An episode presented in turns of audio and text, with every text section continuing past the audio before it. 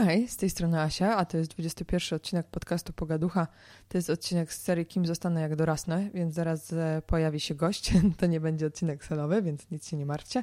Ale dogrywam wstęp. Chciałam Wam zapowiedzieć e, osobę, która za chwilę tutaj się zjawi. To będzie Janina Bąk, e, znana jako Janina Daily ze swojego bloga, ale też ostatnio coraz częściej o niej słychać w kontekście konferencji, w kontekście nauczania o statystyce, o badaniach ankietowych, ale nie martwcie się, ponieważ Janina ma niezwykły dar opowiadania w sposób ciekawy, interesujący o wszystkim, a to jest temat, który naprawdę ją kręci i to po prostu w tym wywiadzie słychać, jak bardzo ona tym żyje, jak bardzo jest to dla niej ważne. To nie będzie odcinek marketingowy, w którym nauczymy się w jaki sposób takie badania przeprowadzać i na czym one polegają. Dowiemy się natomiast dużo na temat e, ścieżki zawodowej Janiny, jak to się stało, że dziewczyna, która ma tak lekkie pióro i taki dar opowiadania historii, poszła w kierunku właśnie e, matematyki stosowanej, bo na takiej uczelni wylądowała, ale gdzie była wcześniej, na jakie uczelnie się wybierała, dlaczego tam nie dotarła, a jakie uczelnie w międzyczasie skończyła. O tym wszystkim się dowiemy. Dowiemy się też e, na temat studiów za granicą, jak to wygląda, czy warto, czego tam się możemy dowiedzieć i jak się za to zabrać. Więc dużo cennych informacji.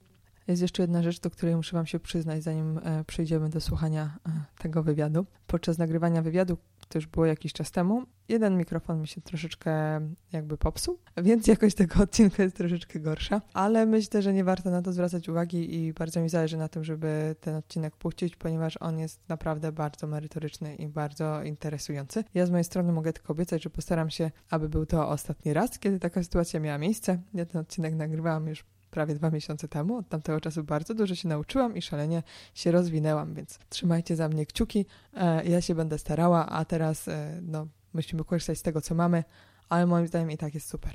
I tak warto, więc zapraszam. No hej, z tej strony Asia i nagrywamy kolejny odcinek podcastu Pogaducha. Zapowiadałam Wam wielką sławę internetu, więc dzisiaj ze mną w studiu Janina Daily. Ale nie będziemy rozmawiać o blogowaniu tak bardzo. E, to dobrze. Janina jest znana z bloga, którego pisze już od trzech lat. Trzech lat, no. Ja trochę odwrócę konwencję, ponieważ normalnie moich gości przepytuję chronologicznie od momentu, w którym się urodzili, a w tym przypadku zaczniemy od końca, tylko od tego momentu, w którym jesteśmy teraz, jesteśmy na chwilę przed konferencją w Poznaniu dla blogerów, gdzie Janina będzie opowiadać o blogowaniu i o statystyce. Nie wiem, bo nie, nie widziałam jeszcze tej prelekcji. Głównie o statystyce. Znaczy o statystyce w blogowaniu, ale dlatego też się ucieszyłam, że zaprosiłaś mnie, by porozmawiać nie tylko o blogowaniu, a głównie o tej statystyce, bo e, teraz mam taką zajawkę, żeby tego uczyć ludzi tego, jak patrzeć na liczby, jak interpretować liczby, w jaki sposób nie dać się oszukać statystykom, takie rzeczy, więc jutro będę o tym wszystkim mówić w kontekście blogowania i naszych statystyk blogowych. Bo może dla ludzi, którzy niekoniecznie czytają bloga, bo okazuje się, że tacy ludzie na świecie istnieją. Naprawdę, ja spotkałam ostatnio. I Co mówi, będzie u mnie w podcaście Janina Daily, ja nie wziął. Nie no wiadomo, dlatego się Ja śmieję. Wiadomo, zdziwiona, no. wiadomo, że są ludzie, którzy. Znaczy, że jest bardzo dużo ludzi, którzy mnie nie czytają. Nie ma takiego obowiązku. Mhm. Ale jeśli chcemy żyć w zdrowiu i e, Mhm. zażywać dużo śmiechu, to jednak taki obowiązek powstaje, bo Aha, no chyba, że tak, tak. No. o, o czym ten twój blog jest? Kurczę, to jest najgorsze pytanie. Wczoraj nad tym się zastanawiałam trochę, w jaki sposób się przedstawić na konferencji. O moim życiu. To są takie właśnie anegdotki z tego, co mi się przytrafia, takiej codzienności i codzienności z mężem i codzienności w robocie, bo pracuję na uczelni, więc pracuję ze studentami, a to jest najbardziej od czapy grupa społeczna wszechświata, więc zawsze dostarczają mi bardzo wielu historii. Mm, I tyle, no po prostu piszę o tym, co mi się przydarza, co jest dość nietypowe, więc w sumie taki, no, pamiętnik. Ale piszesz tam o tych przygodach swoich uczelnianych i przemycasz różne żarty ze statystyki czasem. E, No tak, to by są prześmieszne. Są prześmieszacze, wiesz, najpierw musisz przeczytać trochę Wikipedii, potem sobie pewne wykresy przeanalizować, potem też się śmiejesz pół dnia. No ale Jak właśnie czaisz? to jest fajne, bo po pierwsze, jeśli one są na blogu, to ja rzeczywiście zawsze daję linki do Wikipedii, które ułatwiają zrozumienie tematu, a nawet gdy nie, nawet gdy jakby wspominam o nich na przykład na Facebooku, gdzie nie bardzo mogę wsadzić dużo linków, e, to ludzie sami pytają w komentarzach i dopytują. E, na przykład ostatnio, o czym rozmawialiśmy? Aha, czym się różni prawdopodobieństwo od ilorazu szans. I to jest fajne, bo to pokazuje coś, co dla mnie jest ostatnio bardzo istotne. To jest to, że ludzie tak naprawdę nie są ignorantami matematycznymi, bo lubimy tak o sobie nawzajem, a czasem o sobie samych myśleć, że nie, ja, ja nie umiem tej matematyki i nie jest mi z nią po drodze i w sumie to nigdy się tego nie nauczę. No nie, ludzie chcą się dowiedzieć i ludzie pytają i są zainteresowani, tylko no najpewniej nikt im jeszcze tego fajnie i przystępnie nie wyjaśni. Mhm. Ale o to właśnie chciałam się Ciebie zapytać, bo to jest taki fenomen, który ja próbowałam rozpracować, ale nie ogarnęłam wystarczająco dobrze. Ty masz tam e, na chwilę obecną na fanpage'u ponad 50 tysięcy Mhm, tak. osób, e, które regularnie czytają to, co napiszesz. Przemycasz te żarty na temat lwa Który robi Roro, no. Roro. Chciałam się skompromitować, ale zawsze powiem w podcaście coś po, po krzanie. I ludzie się z tego śmieją. Oni gdzieś tam próbują to zrozumieć, a jak nie zrozumieją, to starają się doczytać, starają się dowiedzieć, tak jak zresztą sama opowiedziałaś, skąd ci ludzie y, się biorą. To jest tak, że, y, że ci ludzie żyją wśród nas. To ja wiem, jak ja mam doświadczenia z uczelni, wiesz, kierunku finanse, to tam ludzie się pytają, po co mi matematyka, nie? Przychodzą i, i się pytają na finansach, a dlaczego mamy zaliczać matematykę, dlaczego tam nam jest potrzebne te całe całki, albo na statystyce próbują się urwać. Zresztą statystyka na większości uczelni na finansach polega na tym, że robisz średnią od mediany, odróżniasz te trzy. Mm. No niestety. I ludzie tego nie są w stanie pojąć, więc tym materiałem nie da się pojechać dalej. Tymi doświadczeniami idę do internetu, a tam ludzie się śmieją z twoich żartów.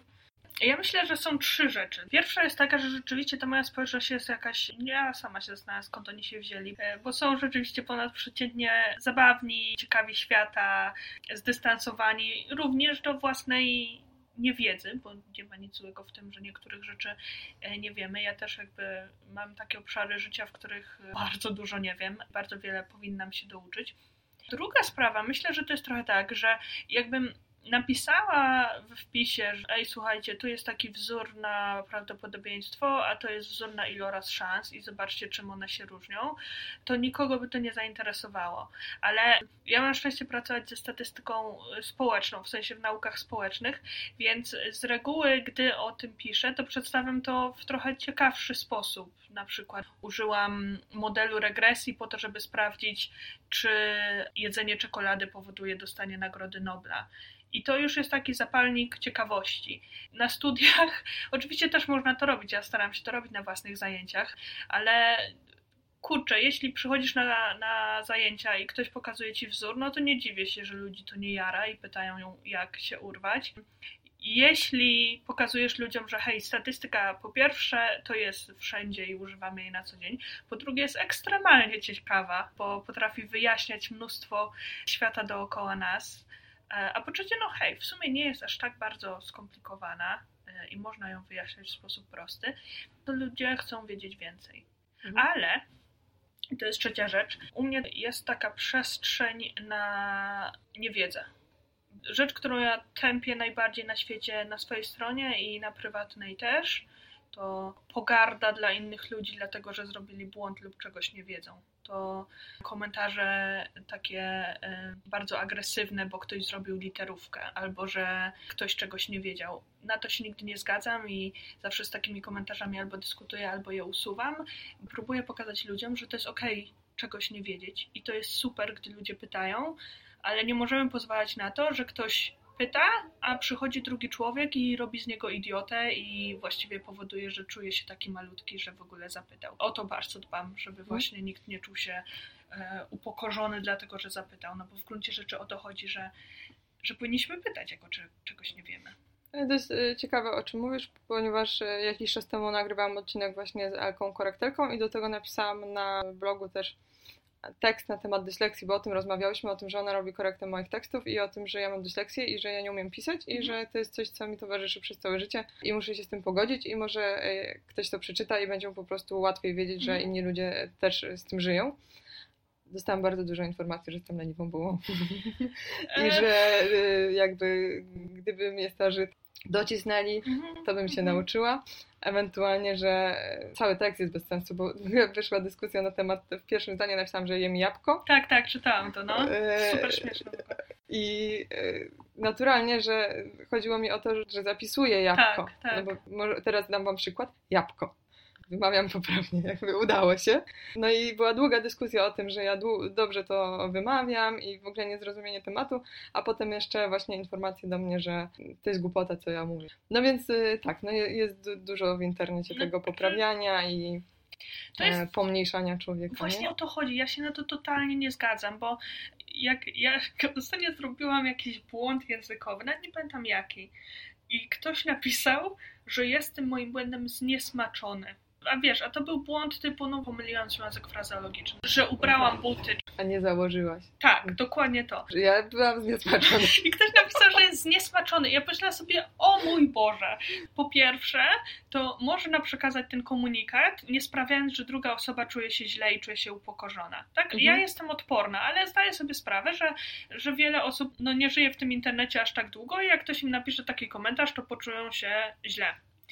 A po drugie, to pomyślałam sobie, szlak, jeśli naprawdę zależy Ci na tym, żeby ludzie nie robili błędów, to je popraw. Powiedz mi, w pierwszym zdaniu napisałaś, że zakładasz, a powinnaś napisać, że ubierasz. A gdy dostajemy komunikat, a w internecie niestety bardzo często po prostu dostajemy komunikat typu zniesmaczyło mnie to, albo jesteś leniwą bułą, no to tak naprawdę nie udawajmy jako autorzy tych komentarzy, że chodzi nam o to, żeby ludzie nie robili błędów, tylko chodzi nam o to, żeby ludzi upokorzyć. Jeśli chcemy, by ludzie nie robili błędów, to imię w miły, sympatyczny sposób po prostu wskazujmy, tu jest błąd i tu jest poprawna forma. Mhm. Czytałam ten twój wpis i ja nie wiedziałam, czym właśnie autor został zniesmaczony i ja musiałam spędzić 15 minut mojego życia, bo się zastanawiałam, co ja nie na takiego zrobiła O to chodzi. i że kiedy to trafi na pudelka, bo to musiało być coś niesamowitego. I długo, długo, wiele komentarzy później dowiedziałam się, że to chodzi o to, że ty się nie ubrałaś, a założyłaś. No właśnie o to chodzi. No, ja dostaję takie komentarze i nawet nie wiem, w którym paragrafie zrobiłam ten błąd. Nie wiem, co to za błąd. Jakbym wiedziała, go nie zrobiła, no nie? I zawsze właśnie odpisuję tym ludziom to samo, że kurczę, spoko, poprawiajcie mnie, ale to napiszcie mi gdzie i co mam poprawić. I tyle. Zdecydowanie dbam o to właśnie, żeby ludzie, którzy próbują się czegoś dowiedzieć o matematyce czy statystyce na mojej stronie, też nie czuli się głąbami. Na przykład ktoś próbuje obczaić różnicę między średnią a medianą. Dla ludzi, którzy zajmują się statystyką, to jest banał. No ale kurczę, rozumiem, że nie dla wszystkich to jest oczywiste. Jak ktoś pyta, to mogę mu to po prostu wyjaśnić. Mogę wyjaśnić na przykładzie, em, mogę na jeszcze kolejnym przykładzie. I nic mnie to nie kosztuje, tylko satysfakcję, że być może ktoś nauczy się rozróżniać te dwie wartości centralne. Ale pojawiają się ludzie, którzy mówią: O, o, taki jest efekt nieuctwa w szkole, że teraz masz 40 lat i nie umiesz średniej i mediany. No kurczę, darujmy sobie takie rzeczy. Ja zauważyłam, że wiele osób nie potrafi tego wytłumaczyć. Może to jest kwestia tego, że musisz przynajmniej dobrze temat rozumieć, żeby być w stanie go wytłumaczyć na fajnym przykładzie czy w sensowny sposób. Bo ja bardzo często się spotykam z pytaniem, do czego mi to będzie potrzebne, Mhm. albo czasami robię coś i przypominam sobie, jak ktoś kiedyś w liceum pytał, do czego mi to będzie potrzebne. Tak. I ja teraz już wiem, ale ten nauczyciel mi tego nie potrafił powiedzieć, nie? Jakby, czy nawet robiąc zdjęcia, że cała optyka, no uczyliśmy się tego w liceum, czy uczyliśmy się tego w gimnazjum nawet, ale na pytanie, po co nam to, czego nam to pokazywali na oku, nie na aparacie właśnie, Tak. gdzie byśmy to zupełnie inaczej zrozumieli, załamywanie światła, ale to moje, moje prywatne marudzenia, a chciałam się dowiedzieć, bo tak, twój blog nie był stricte statystyczny i nigdy I nie wciąż jest... nie jest, no. Ale taki był twój pomysł troszeczkę na początku, żeby przemycać tą statystykę i gdzieś edukować, czy to wyszło w praniu, że e, ludzie się zaczęli... Nie, to wyszło w praniu i e, dlatego, że też e, gdy zaczęłam pisać bloga, to był taki etap w moim życiu, kiedy się nie tą statystyką podjarałam e, i też zaczęłam z nią więcej pracować, więc siłą rzeczy przychodziła mi do głowy w bardzo wielu mm, różnych momentach i historiach. Wciąż uważam, że jest jej za mało. Znaczy, mam, mam duże ambicje, ale ktoś mi ostatnio napisał w komentarzu, że ma już całą bibliotekę książek, o których mówiłam, że je napiszę, i to jest trochę prawda, bo ja mam duże ambicje, ale jestem bardzo leniwym człowiekiem, E, ale chciałabym przemycać tej wiedzy trochę więcej i trochę w bardziej ustrukturyzowany sposób.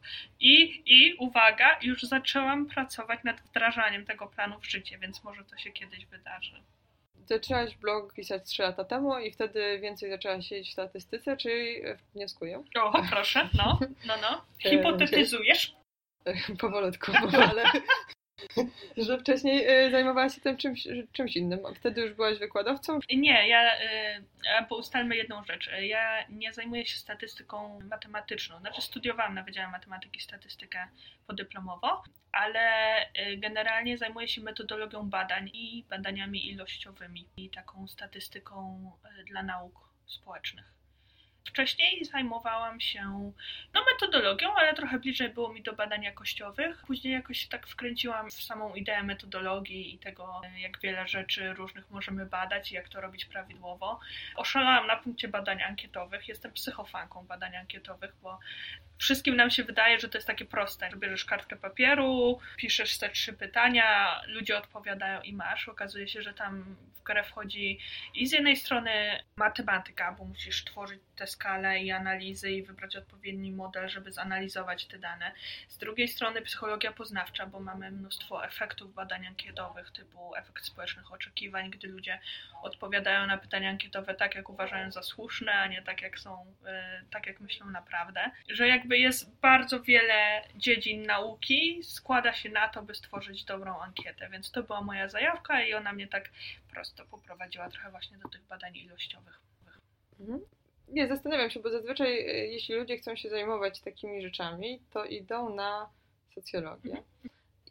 I na tej socjologii nie uczą się tyle matematyki, ile moim zdaniem powinni się uczyć. A to na pewno tak. E, I potem właśnie mamy te wszystkie badania socjologiczne robione w ramach prac magisterskich. Ile no. razy człowiek uśmiecha się na dworcu kolejowym? E, znaczy mnie to bardzo boli. Poszłam na socjologię. Na socjologię? tak, byłam. I... Ale przed matematyką czy po No właśnie przed. Później podyplomowo zrobiłam e, studia ze statystyki na Wydziale Matematyki. Więc to była już inna statystyka, taka mhm gdzie liczyliśmy sobie e, regresję na kartce. Już e, nie, że otwieram program statystyczny, wpisuję sobie formułę i on mi liczy, tylko że liczyłam to na kartce, co było, e, co było super, bo jakby te studia takiej matematycznej strony no, dały mi bardzo dużo zrozumienia dla tego, co robię, gdy analizuję dane społeczne. Ale generalnie moja droga była taka, że zaczęłam od nauk społecznych, socjologii i pedagogiki. Później rzeczywiście zrobiłam tą podyplomówkę, ale też bardzo dużo, no sama się uczyłam w praktyce, jakby analizując dane i pracując przy różnych projektach. No bo ja nie kumam matematyki na tyle, żeby sobie coś wyliczyć i wyprowadzić samodzielnie e, wzory, co ostatnio, co, co kiedyś e, próba, próbowałam. Wiem, że są takie miejsca w internecie, gdzie te wzory są i że należy sobie tylko je podstawić i on ci wypluje wynik, nie? Tak. Da się tak zrobić. Tak. Czyli teoretycznie nie trzeba kończyć matematyki, czy jednak warto? Nie trzeba. To jest trochę tak. Zależy do czego to potrzebujemy. Jeśli mówimy już o pracy przy dużych projektach, o bardzo złożonej strukturze, to to jest niezwykle cenne. I taka podstawowa wiedza, którą wynosimy z socjologii, tam studiów magisterskich, nie byłaby wystarczająca. Zdecydowanie ten dodatkowy trening metodologiczny, nie wiem, czy to musi być na Wydziale Matematyki, ale na pewno dodatkowy trening metodologiczny a w metodologii zawiera się również analiza danych, jest konieczny. Dla studentów ja bardzo boleję nad jakością kursów metodologii na wielu różnych uczelniach, choć Oczywiście nie mam danych na ten temat, nie wiem jak one wyglądają na każdej jednej uczelni w kraju. Po prostu widzę, widzę jakość ankiet i badań do których mnie czasem ludzie zapraszają, tak, że wypełnij ankietę. Nieważne, czy to jest praca licencjacka, czy magisterska, zdarzają się również ankiety robione przez doktorów i doktorów habilitowanych, które są zwyczajnie nieprawidłowe. Więc nad tym bardzo boleję. Dla takich ludzi nie, pewnie nie potrzebują studiów na Wydziale Matematyki, ale na pewno przydałby im się dodatkowy trening. Ja mam dosyć e, dużo takich młodych odbiorców, którzy gdzieś tam właśnie kombinują i zawsze zadają dużo więcej pytań niż tacy już złamani życiem ludzie, staram się, wiesz, za nich coś. No i oni też pewnie się zastanawiają, ale no co się stanie, jak ja zrobię taką, no się pomylę w tej ankiecie. Jakby wszystkiego się będziemy czepiać, ile ma być odpowiedzi, czy A, B i C, czy A, B, C i D, no i masz jakiś taki przykład takich badań, które były źle wykonane i na wpłynęły na, nie wiem, przyszłość narodu, czy... Trudno odpowiedzieć na to pytanie, bo takich błędów z bardzo różnych kategorii e, jest mnóstwo, tak? Możemy mieć błąd, dlatego że ktoś źle zada pytanie. Jest to pytanie zbyt ogólne, ono dla każdego znaczy coś innego. Przykład, no gdybym cię spytała, czy lubisz swoją pracę? Mhm. I ty odpowiadając na to pytanie, możesz sobie myśleć, no lubię swoją pracę, bo w sumie Hanka z biurka naprzeciwko jest spoko i sobie razem pijemy kawę. Ktoś inny może zrozumieć to pytanie jako pytanie o zarobki, e, a nie daj Boże jeszcze ankieter to w sumie ma na myśli atmosferę w pracy. Czyli po prostu mhm. zadajesz pytanie tak ogólnie, że ono dla każdego znaczy coś innego. Możesz mieć też błędy w ankiecie wynikające z tego, że na przykład ona jest za długa. To jest e, coś, co się bardzo zdarza. Ostatnio wypełniałam ankietę, która miała 150 bardzo skomplikowanych pytań. Typu, wiesz, na skali od 0 do 10, później uszereguj, później połącz coś tam. No to jeśli tworzymy ankietę o takiej długości, liczymy się z tym, że mniej więcej od połowy ludzie przestaną wypełniać, czyli będziemy mieć braki w danych, albo zaczną wypełniać na odczepnego. Mhm. I to też jakby potrafimy sprawdzać w danych. Ciekawostka. Y, potrafimy sprawdzać, czy ktoś y, wypełniał ankietę od niechcenia. Jakby są algorytmy, które to sprawdzają. W ten sposób również obniżamy jakość naszych danych, zwyczajnie dlatego, że mm, daliśmy ludziom tak dużo roboty, że nie wypełnili tej ankiety tak, jak trzeba. No nie mówiąc już o błędach typu, nie wiem, błędna skala pomiarowa e, itd. No ale tych tematów jest bardzo dużo. No, powiedzmy, że staram się zrobić jakąś ankietę na temat, czy kupować nowe mieszkania, wprowadzać mm. do inwestycji, czy nad morzem, czy bliżej SKM-ki. Chciałabym wiedzieć i kilka innych rzeczy, czy wyższy standard, czy niższy i kto podejmuje decyzje zakupowe. Dam radę to sama zrobić gdzieś sobie czytając się ucząc, czy to zlecić? Na pewno dasz radę to sama zrobić. To mm. też właśnie o to chodzi, zależy jaki mamy cel. Mm. Ja mam oczywiście najwyższe standardy mam dla prac naukowych, nieważne mm. czy mówimy o licencjacie, czy o magistrze, czy no, doktorze to nawet nie wspomnę. Oczywiście, że wszyscy jesteśmy w stanie to zrobić, tylko trzeba nad tym trochę pomyśleć bardziej niż właśnie, że napiszę sobie pięć pytań na kartce. Pomyśleć, jeśli chodzi o właśnie takie ankiety dla naszych własnych celów, przede wszystkim pomyśleć, czy na pewno wszystkie pytania dla każdego odbiorcy znaczą to samo. Czy są wystarczająco szczegółowe, jasne i konkretne? To można łatwo sprawdzić, robiąc, nie wiem, badanie pilotażowe. Bierzesz rodzinę na obiad w niedzielę, 10 osób przy stole, każdemu dajesz ankietę i, i później zbierasz feedback. Mhm. E, dobra, w tym pierwszym pytaniu to w sumie nie wiem o co ci chodziło. Albo e, dobra, w sumie to drugie pytanie to to nie potrafię na nie odpowiedzieć, bo brakuje mi jakiejś tam opcji mhm. odpowiedzi. Myślę, że w takich ankietach na własny użytek największym błędem jest to, że nie prosimy o feedback innych osób. Przez to na przykład zdarza się, że brakuje jakiejś kategorii odpowiedzi, albo pytanie jest niejasne.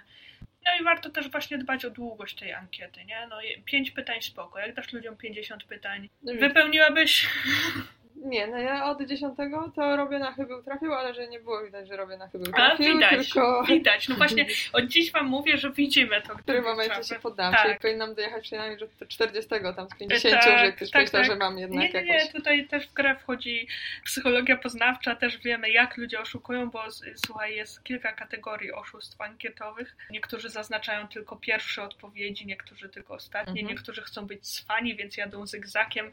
To ja niektórzy... cwany chcę tak, tak tak, rozrzut. ale wszystko możemy posprawdzać. Oczywiście do pewnego stopnia, ale generalnie liczymy się z tym. W mojej ankiecie miałam duży problem, bo zadałam pytanie, kto podejmuje decyzję, bo nie wiedziałam na kogo targetować reklamy, czy mm -hmm, na kobiety, czy na mhm. mężczyzn i chciałam wiedzieć, czy to Super, kobieta robi no. wakacje, no. czy mężczyzna.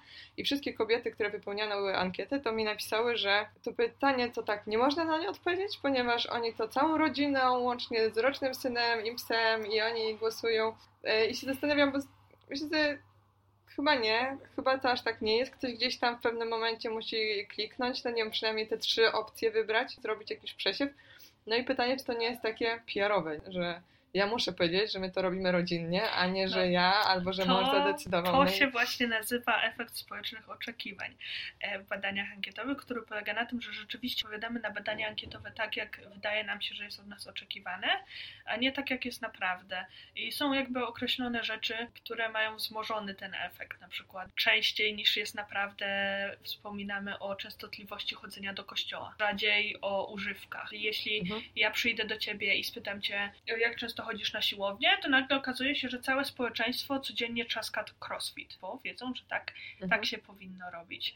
No w Twoim przypadku nie widziałam tego pytania, ale może, może trzeba by było je zadać inaczej. Nie na zasadzie, kto podejmuje decyzję, ale kto ma największy udział w tej decyzji. Albo żeby procentowo oszacowali, w jaki sposób ten proces decyzyjny zachodzi.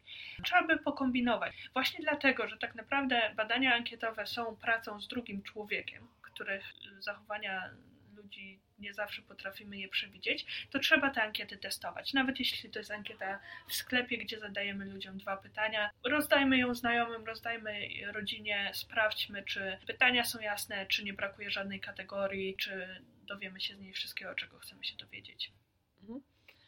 Dobra, to teraz yy, dalej z Twojej biografii Cię przepytuję. Studiowałaś w Polsce? Pierwsze studia? Nie, pierwsze studia studiowałam w Krakowie na Jagiellońskim, a później studiowałam w Szkocji. W Szkocji pojechałam na stypendium rządowe, więc w sumie zrobiłam licencjat w rok. Jakby podkreślam to nie, żeby się chwalić, tylko yy, chociaż mama jest bardzo dumna, tylko żeby powiedzieć, że to nie był, w tej Szkocji nie skończyłam pełnego cyklu mhm. studiów, że jakby to był taki program stypendialny, który pozwolił mi zrobić dużo przedmiotów w rok i uzyskać ten dyplom yy, szkockiej uczelni wiedziałaś, co chcesz robić potem? Poszłaś na te studia z takim pomysłem, że a, będę e, sławną blogerką, zacznę przemycać statystykę, a potem wejdę w świat tak, marketingu z, tak, z takim kopem tak. po prostu wyważę Urodziłam się w roku 88, w roku 90 już zaklepałam sobie domenę, żeby nikt mi nie ukradł.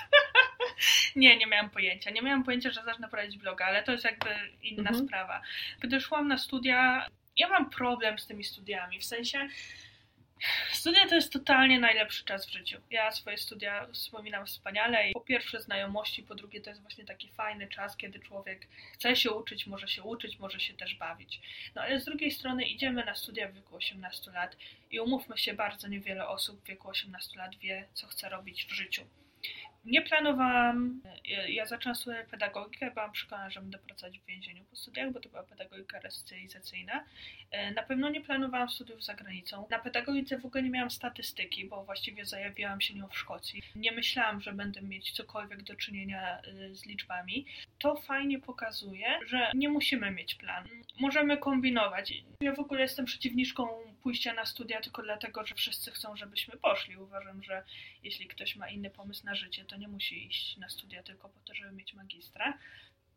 Niemniej, nawet jeśli chcemy iść na te studia i nie do końca jeszcze wiemy, dokąd nas one doprowadzą, e, no to to jest tak intensywny czas, że nigdy nie wiemy. Być może wyjedziemy na stypendium za granicę, być może poznamy jakiegoś wykładowcę, który nas zainspiruje w kierunku bardzo konkretnego przedmiotu. Ja tak miałam ze statystyką na przykład. Być może pójdziemy na jakiś super staż i zajawimy się bardzo konkretną pracą w konkretnej firmie. No nigdy tego nie wiemy. Myślę, że e, należy korzystać z różnych możliwości i, i sprawdzać. Mhm. Ale pamiętasz, jak to było, bo teraz ja już nie rozumiem. Umiesz matematykę. Mhm. Wiele ludzi nie umie matematyki, nie rozumie matematyki, albo przynajmniej mówiono im, że nie rozumieją matematyki, mm to jest druga jakby kategoria, znaczy tak. któraś tam kategoria tak. ludzi, to są ci, którzy wierzą. Ostatnio e, spotkałam dziewczynę, która powiedziała, że ona nie jest w stanie mi tego policzyć. I ja się pytam, ale co się wydarzyło? I ona mówi, nie, bo ja nie umiem liczyć. No mówię, ale ja widziałam, że ty umiesz liczyć. A nie, bo ja tak sobie to umiem policzyć, ale tak matematycznie to nie umiem policzyć. I ja mówię, czym się różni sobie policzyć, rabat na bluzkę 10%, to, to sobie policzę. A ja ci powiem, czym to się no. różni. No właśnie tym, że ludzie się boją, że zrobią z siebie idiotów. Bo nieraz ludzie robią z nich idiotów. Nie szlak trafia, jak ktoś nie potrafi policzyć procentu. Ale no. jeśli bym zobaczyła, że ktoś się stara, Niech będzie, że stoi przed tą półką w Tesco i wyciągnął kalkulator i liczy te 10% sceny sera. Brawo. Serio. To jestem szczęśliwa, że ktoś się stara i chce się tego nauczyć. Nawet jeśli lubię myśleć, że no nie, no, że wszyscy dorośli ludzie powinni to umieć. Mhm. Przestańmy deprecjonować ludzi, że czegoś nie wiedzą i nie umieją, bo to właśnie prowadzi do takich sytuacji, że ludzie nawet nie próbują. Mówią, nie, nie policzyć tego, bo nie umiem. Mhm. Dobra, niech będzie, że nie umie. No to policzy raz źle, drugi raz źle, a za trzecim razem policzy dobrze. Chyba, że policzy źle, przyjdzie ktoś i powie jej, że jest zniesmaczony tym, że policzyła źle, no to najpewniej pójdzie do piwnicy do rodziców i, i już nigdy stamtąd nie wyjdzie, bo się zapłacze z, z żalu. No nie róbmy ludziom takich rzeczy. Wszyscy wiemy określone rzeczy i wszyscy mamy braki w określonej wiedzy. Fajnie by było się tą wiedzą wymieniać, zamiast e, czuć się lepszym, dlatego że ja umiem coś policzyć, jak ktoś nie. Mhm. Ale umiałaś matematykę, czy był taki moment, że. y, Bo ja nie rozumiem, dlaczego chciałaś pracować w więzieniu. I zawsze byłam bardzo dobra z matematyki. Mhm. Znaczy, jeśli pytasz o takie czasy szkolne, zawsze byłam bardzo dobra z matematyki i zawsze bardzo lubiłam matematykę. I do dziś bardzo lubię matematykę w tym znaczeniu, że y, matematyka i matematyczne myślenie uczą nas takich algorytmów, które tak naprawdę ułatwiają działanie, wnioskowanie, myślenie y, na co dzień.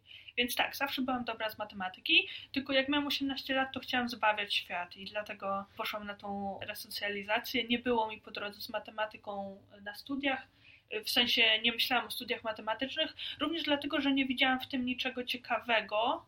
Lubiłam rozwiązywać zadania, ale jeszcze nie wiedziałam, że tak naprawdę można to wykorzystać e, do rozwiązywania problemów prawdziwego świata. W sensie Mhm. na przykład, nie wiem, e, skąd się bierze bezrobocie, albo przewidywanie, co się stanie ze stopą bezrobocia w przyszłości. Po prostu nie wiedziałam, że jest taka opcja, że jest taki dział statystyki, którą można wykorzystać do rozwiązywania bardzo konkretnych problemów życiowych. Myślałam, że to właśnie chodzi o to, że sobie trzaskasz te równania i, i tak do końca świata. Czy taka matematyka akademicka tylko jest, że, Tak, że po tak. prostu siedzisz na akademii, znaczy na, na uczelni i robisz doktorat i Tak. potem zostajesz profesorem i dalej rozwiązujesz te Znaczy to zadania. jest, to jest wspaniałe, to uwielbiam takich, takich ludzi i, e, i uważam, że to jest bardzo potrzebna taka matematyka, ale po prostu nie była to, to nie była droga dla mnie. Mhm. To mam na myśli. Nie, tak dociekam, bo ja co chwilę spotykam gdzieś matematykę i muszę sobie odświeżać i, i strasznie się cieszę, że miałam e, na studiach matematykę i po prostu musiałam się uprzeć i ją przerobić po długiej przerwie, jakby w nie, nieużywaniu matematyki. To był traumatyczny czas w moim życiu. Na szczęście e, mój znajomy jest wykładowcą matematyki i powiedział, Asia, usiądź. Ale on ma taki piękny umysł i on jest matematykiem teoretykiem, który całe No, życie siedzi piękne. na uczelni, dostaje granty i dalej piękne. rozwija matematykę. I on mi mówi, i teraz wyobraź sobie, że te wszystkie nasze wyniki układają się w taką trójwymiarową siatkę, takie niby dwa cycki. I to jest właśnie ta nasza całka. Jak, jakie cycki? Tak, ale to jest, to jest wspaniałe. No, ale wiesz, on miał już ten umysł na takim poziomie, że on widział, po prostu Tak. zobaczył wzór i zobaczył kształt w trójwymiarze, znaczy no, gdzie to będzie, na, na jakiej osi i w jaki sposób to się połączy. To, to, to jest właśnie wspaniałe w. mm, Nie wiem dlaczego teraz przyszło mi tak do takiej matematyki, ale do, w matematyce i w statystyce też, że no ona pozwala trochę inaczej myśleć o rozwiązywaniu problemów i, i trochę inaczej patrzeć na świat. Mój mąż jest e, informatykiem na przykład i ja na niego mówię człowiek algorytm. Bo on po prostu myśli algorytmami dokładnie tak, jak pisze kod. I ja tak mu muszę też wydawać polecenia. W kuchni nie mogę mu powiedzieć sypnij mąki na oko, tylko muszę mu podać konkretne parametry tej mąki. I myślę, że jest w tym coś bardzo pięknego. Oczywiście nie, nie wszyscy muszą szukać sobie algorytmów w życiu codziennym, ale jest w tym coś, e, coś, e, co bardzo ułatwia myślenie i rozwija myślenie. Masz jeszcze jakieś takie zawody, w których można się realizować w prawdziwym życiu? Po pierwsze, można być dyrektorem finansowym, wypadałoby to umieć. I na przykład to jest bardzo, moim zdaniem, interesujące zajęcie, y, które wymaga znajomości matematyki. Coś jeszcze takiego fajnego poza, no właśnie, statystyką czy tymi badaniami. Kurczę, ja myślę, że, że, że właśnie wszędzie, wszędzie tacy ludzie są potrzebni, bo to nieważne, czy mówimy o pracy na giełdzie, czy dyrektorze finansowym, czy ludzie, którzy właśnie zajmują się finansami, ludzie, którzy zajmują się demografią, czy zbieraniem danych na poziomie krajowym, czyli wszelkie cenzusy itd. itp.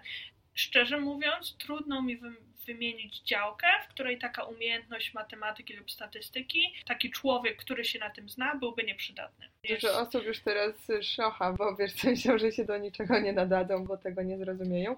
Nie, nie, nie. To, to nie o to chodzi, że jak ktoś tego nie rozumie, to nigdzie się nie nada. Mam tylko na myśli, że jeśli ktoś posiada takie umiejętności i chciałby je rozwijać, to jestem przekonana, że czeka na niego bardzo wiele różnych możliwości. Mhm. Ale kurczę, ja e, chciałabym jeszcze wrócić do tego, co powiedziałam, że uważam, że nie wszyscy muszą mieć magistra. Mamy taki kult studiów. Bez dyplomu nic nie potrafisz. E, Co doprowadza do ogromnych wypaczeń w postaci mnóstwa szkół prywatnych. Niektóre są świetne, niektóre są bardzo wątpliwej jakości. Kierunków studiów, które tak naprawdę mają poziom nauczania, rzekłabym, na poziomie średniego liceum. Ja uważam, że człowiek bez studiów z pomysłem na siebie ma znacznie większe możliwości i osiągnie więcej niż informatyk bez pomysłu na siebie. Studiowałam też e, przez, miałam taki okres, że studiowałam filmoznawstwo. Taki kierunek, kurczę, no powiedziałabyś, co, co się po tym robi? Ci ludzie z mojego filmoznawstwa, ekonomisty, oni robią wspaniałe rzeczy. Ktoś tam organizuje jakiś festiwal, Slotar, czyli jeden z najważniejszych festiwali w kraju artystyczny. Y, Drugi człowiek wyreżyserował film na podstawie tej pasty o fanatyku wędkarstwa. O Boże, ja uwielbiam. No, no to to jest człowiek, z którym studiowałam, Michał Tylka i, na, i zrobił ten film, i zdobył grant i zrobił świetną robotę, więc ja obserwuję tych ludzi i widzę właśnie, że kurczę, poszli na studia, poszli na studia, które wszyscy mówili, że po tym nie można nic robić, tylko trzaskać recenzje filmów w gazetach i robią teraz epickie i wspaniałe rzeczy właśnie dlatego, że mieli pomysł na siebie.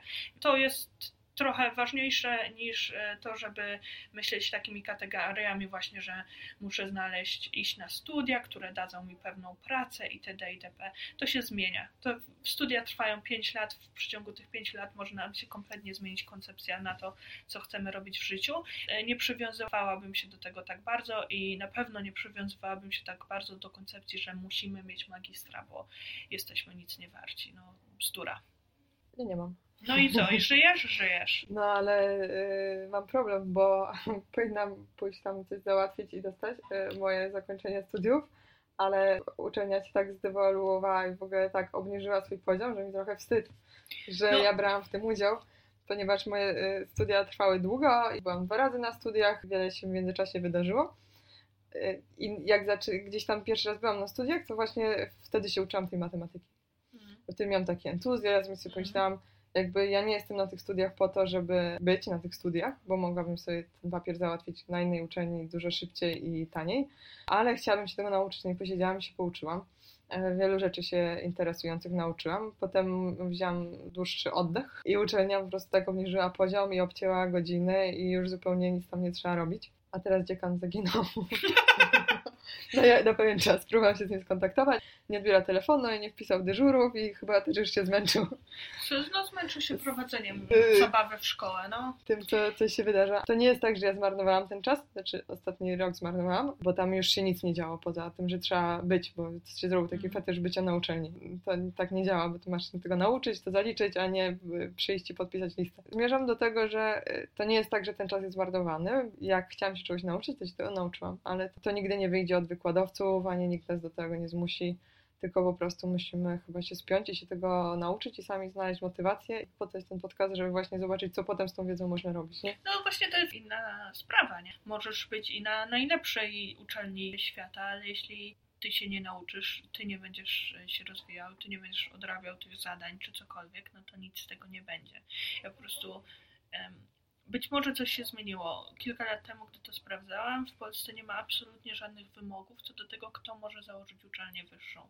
Co oznacza mniej więcej tyle, że y, mogłabym sobie stąd wyjść, założyć y, wyższą szkołę lansu i zacząć rozdawać, no dyplomy nie, no bo jakieś tam akredytacje, no ale umówmy się, że to też jest nie na takim poziomie, jakbyśmy chcieli. Ale dlaczego te prywatne uczelnie powstały? No właśnie dlatego, że było takie zapotrzebowanie, bo Mhm. było takie przeświadczenie w społeczeństwie i używam czasu przyszłego, mam nadzieję, że to już jest przeszłość, że absolutnie każdy musi być na studiach, bo to jest gwarancją jakiegoś tam statusu społecznego. No nie, no uważam, że można być doktorem habilitowanym i być po prostu głupim człowiekiem i można być człowiekiem, który nie skończył żadnych studiów, ale jest po prostu inteligentny, obeznany, jest erudytą, cokolwiek, no, że, że to nie o ten papierek chodzi. To taka jedna rzecz, którą mówią wszyscy moi goście. Kiedy się ich pytam o ich uczelnię, to oni mówią, że na każdej uczelni da się prześlizgnąć, nie? No. Że jeśli bardzo się starasz i wkładasz całą swoją energię w to, żeby gdzieś tam się e, ślizgać, no to skończysz tą uczelnię.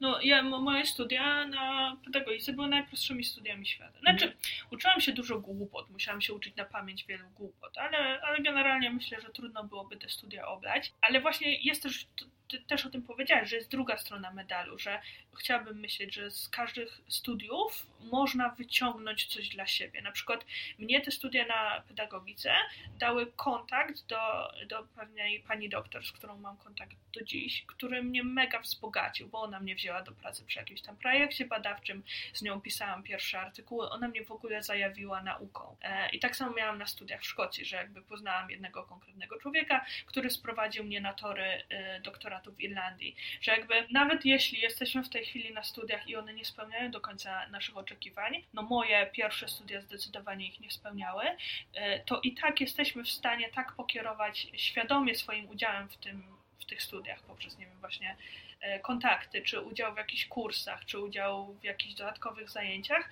żeby coś z tego mieć dla siebie na koniec. Albo, no nie wiem, na przykład chociażby z umiejętnościami miękkimi, nie wiem, możemy sobie nawet trzaskać całe studia prezentacje po to, żeby po ich ukończeniu być wirtuozem sceny i przemówień licznych, wiesz. Nawet takie małe rzeczy, mhm. ale żeby nie stać w miejscu, żeby, żeby nie mieć takiego poczucia, że okej, okay, zapisałem się na studia, jestem, proszę mnie nauczyć, proszę mnie wykształcić i proszę mi jeszcze najlepiej powiedzieć, e, co ja mam ze swoim życiem zrobić po tym wszystkim. Znaczy ja na uczelni sobie trenowałam różne rzeczy, których się boję robić, bo e, o, ja jestem no. już stara i mhm. wiesz, i w tym momencie... A ile masz lat? Byłam starsza niż ci ludzie tam. Trzy, trzy w twoim wieku jestem prawie. No to, to dziękuję Ci bardzo. No, prawie. Tak, prawie. Spotykają mnie też już inne stresujące rzeczy w życiu Oczywiście. niż bycie na uczelni. A, I dla mnie to jest mega wygodna sytuacja, że ja mam tam 30 osób, które muszą siedzieć i słuchać tego, co ja mówię, bo na przykład takim tak, kazano. Tak, tak. Więc e, ja sobie chcę przygotować coś, więc ja sobie przygotuję prezentację, przetestuję tak. na nich, zobaczę, jakie są reakcje. Oni nie mają wyboru nie uciekną, nie wyjdą, nie mogą. Więc e, ja sobie wychodzę tak. stamtąd zbudowana, bo o mój Boże, zrobiłam to fajnie, a potem tę prezentację to mogę jeszcze użyć, bo to była naprawdę dobra prezentacja. Super. Ale e, jeśli jesteśmy na studiach po raz pierwszy i mamy tych lat tam właśnie 19, 20, to dla nas się wydaje takim strasznym koszmarem, że mamy wyjść przez tą grupę i coś powiedzieć. Chyba trzeba wiedzieć, że to jest najmniej stresująca rzecz, jak nas spotka w życiu. No, wiesz co, i, bo... tak, i, tak i nie, bo... dla niektórych wciąż do końca życia to będzie najbardziej mhm. stresująca rzecz na świecie. Więc e, ja, ja bym jakby nie nie umniejszała tego, że to nie jest stresujące, bo, bo w życiu będzie jeszcze więcej stresujących mm. momentów. No jasne, że będzie. No, no. Tylko wiesz, no chodzi mi o to, że na uczelni nie spotka nas nic tak bardzo strasznego, jeśli to, to nam nie wyjdzie. To. to jest to. A w pracy, jeśli nas o to poproszą, to już się może skończyć pewnymi komplikacjami. Więc jakby wydaje mi się tak zdroworozsądkowo, no wiadomo, że ciężko ze strachem i tym, że wystąpienia publiczne w większości ludzi budzą po prostu panikę. E, zdroworozsądkowo sobie dyskutować, ale może warto właśnie sobie w tym momencie poprzełamywać, jeśli potem mamy aspiracje, żeby kiedyś jednak gdzieś wystąpić. Znaczy, ja y, w, w tym sensie totalnie się zgadzam. Po prostu mhm. chciałam podkreślić, żeby nie umniejszać tego strachu przed sceną, bo ja sama już sobie z nim całkiem nieźle radzę, ale, ale właśnie do, dążę do tego, że pamiętam swoje pierwsze wystąpienie na studiach, byłam bardzo dobrze przygotowana i gdy wyszłam na scenę, to fizycznie się cała trzęsłam. Nie potrafiłam tego opanować, po prostu cała się trzęsłam. Mhm. No teraz jest 10 lat później, czuję się bardzo dobrze na scenie też się denerwuje, ale jakby widać tą zmianę. Więc to, co ty mówisz, jest bardzo ważne, że studia są fajnym właśnie takim etapem testowym, gdzie możemy, idźmy już dalej tym przykładem wystąpień publicznych, gdzie możemy wyjść, wygłosić referat najpierw przed, nie wiem, 20 osobami, a później sobie powiedzieć, dobra, może spróbuję na konferencji przed setką osób, mhm. gdzie rzeczywiście ten błąd, jeśli się wydarzy, nie będzie nas aż tyle kosztował, a wystąpienia publiczne zawsze się przydadzą. Ja, ja nie rozumiem jednej rzeczy świetnie piszesz, jest 50 tysięcy osób, które to potwierdzają. Dlaczego nie poszłaś na kierunek humanistyczny i nie zostałaś pisarką? Nie siedzisz teraz w domku nad rzeką i nie tworzysz od rana do nocy powieści? No wiesz co, miałam taki pomysł y, i pewnie gdyby nie to, że właśnie tak jak mówiłam, miałam taki e, w wieku 18 lat po maturze takie silne przeświadczenie, że właśnie zmienię i zbawię świat, to poszłabym na filologię polską, bo, bo, bo jakby z polskiego w szkole też zawsze byłam bardzo dobra i, i, i miałam wspaniałą polonistkę, która świetnie mnie zajawiała tematem e, literatury, kultury, a przy tym wspierała moje pisanie.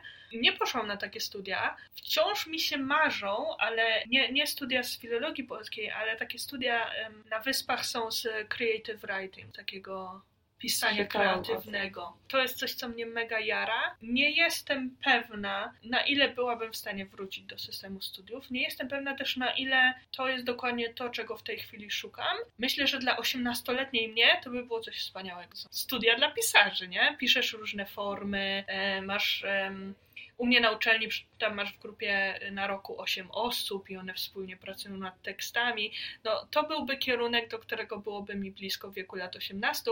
E, no w Polsce takiego kierunku nie było, więc, e, więc jakby wybrałam jak wybrałam. Ale e, pisanie też jest umiejętnością, którą można kształcić po pierwsze samemu, poprzez ćwiczenie. Im więcej piszemy, tym lepiej piszemy. Im więcej czytamy, tym lepiej piszemy. E, no a poza tym mamy też mnóstwo kursów, wiesz, e, szkoła reportażu, czy weekendowe kursy pisania, w których, w których można brać udział, e, często z doskonałymi nauczycielami, typu, nie wiem, Sylwia Hutnik, czy, czy Mariusz Szczygieł. Za moich czasów, powiem jak totalnie stary człowiek, takich opcji jeszcze nie było. Gdyby były, na pewno bym z nich korzystała i wciąż mam w głowie to, że chciałabym z nich skorzystać, no ale jak, jak robiłam maturę, to, to, to nie, to nie miałam tego w głowie głowie. To ja zawsze zazdrościłam e, właśnie w amerykańskich filmach są te szkoły dla poetów, szkoły dla poetów i oni tam siedzą w małych grupach po nocy.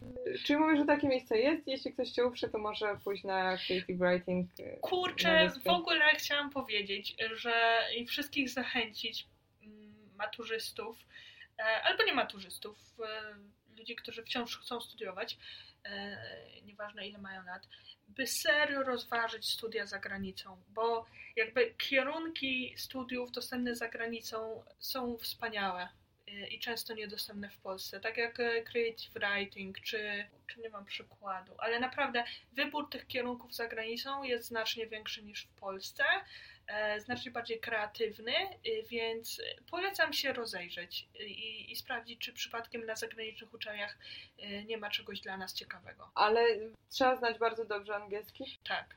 Bardzo dobrze. Tak. I bez tego się nie da przeskoczyć. No i... nie, no musisz zdać test językowy, mhm. certyfikat. No ale y, kurczę, to jest tak, to znowu brzmi e, bardzo poważnie i, i, i, ja nie mówię, że to jest prosta sprawa, bo samo studiowanie za granicą, oprócz jakby właśnie języka itd., mhm. no wiąże się też z pewną izolacją od rodziny, od znajomych, że sam proces migracji nie jest łatwy ale nie jest, e, samo dostanie się na studia za granicą nie jest aż tak trudne, jak może się wydawać. Znaczy, tak, potrzebujemy zdać certyfikat językowy, no ale są kursy specjalne przygotowujące do tego certyfikatu językowego. E, pierwszy rok, rok na irlandzkich, przynajmniej i wiem, że w Wielkiej Brytanii jest tak samo, uczelniach, jest trochę testowy, znaczy tam jest, oczywiście są oceny, ale jest jakby pole do popełnienia błędów. Ten język nie musi być perfekt, a w przeciągu roku życia w angielskojęzycznym kraju na pewno będziemy już mówić tak, tak, że nie będziemy musieli się tym językiem martwić. Są stypendia, więc warto się też za tym rozejrzeć, jeśli ktoś twierdzi, że po prostu nie stać na czesne, co jest logiczne, bo to są bardzo duże pieniądze, ale są stypendia. E, na przykład w Szkocji e, studia dla Polaków są za darmo. Tylko w Szkocji, e, nie w Wielkiej Brytanii. Mm, więc można się tam rozejrzeć i studiować za darmo. Są stypendia socjalne, ja też takie miałam. To brzmi jak bardzo duże przedsięwzięcie i rzeczywiście y, no, pewnie jest trochę trudniejsze niż przeprowadzka do innego miasta, no bo musimy się przeprowadzić do innego kraju, ale jest to wciąż coś, co uważam, że jest w zasięgu bardzo wielu ludzi, w tym takich ludzi, którzy myślą, że nie, w sumie to nie podołają i się do tego nie nadają. Warto to rozważyć, warto to sprawdzić, y, przejrzeć sobie kierunki studiów, bo naprawdę jest wiele kierunków, których w Polsce nie uczą. No a później kombinować, nie? Zrobić certyfikat, poszukać stypendiów i tak dalej. No na pewno nie skreślałabym tej opcji na starcie tylko dlatego, że ktoś uważa, że mówi za słabo po angielsku, albo że w sumie to jest za głupi, e, to nigdy nie jest prawda, albo że nie ma pieniędzy. Po prostu pokombinować. No to fajnie, że o tym mówisz, bo mieliśmy już gości z y, doświadczeniami erasmusowymi, ale to jest mhm. jakby taki tylko jednoroczny gdzieś tam, czy półroczny wyjazd, a ja nie wiedziałam, że to jest takie proste, nie? Że jakby warto nie przyszłoby mi do głowy, żeby próbować za granicą się dostać na studia, czy dostać stypendium. No, no, no bo to się wydaje... Że wiesz, Polska dla Polaków, a Szkocja dla Szwedów i nie, Szkocja nie, dla no, Szkotów i że... W Szkocji można studiować za darmo, w Danii można studiować za darmo e, i czasem, tak, mój kolega tak miał, że jak rozważał, czy studiować w Danii, czy Warszawie, to mu wyszło, że w sumie w Danii e, z tym darmowym czesnym i dodatkami, które dostaje każdy student socjalnymi, e, wyjdzie mu taniej niż na SGH w Warszawie.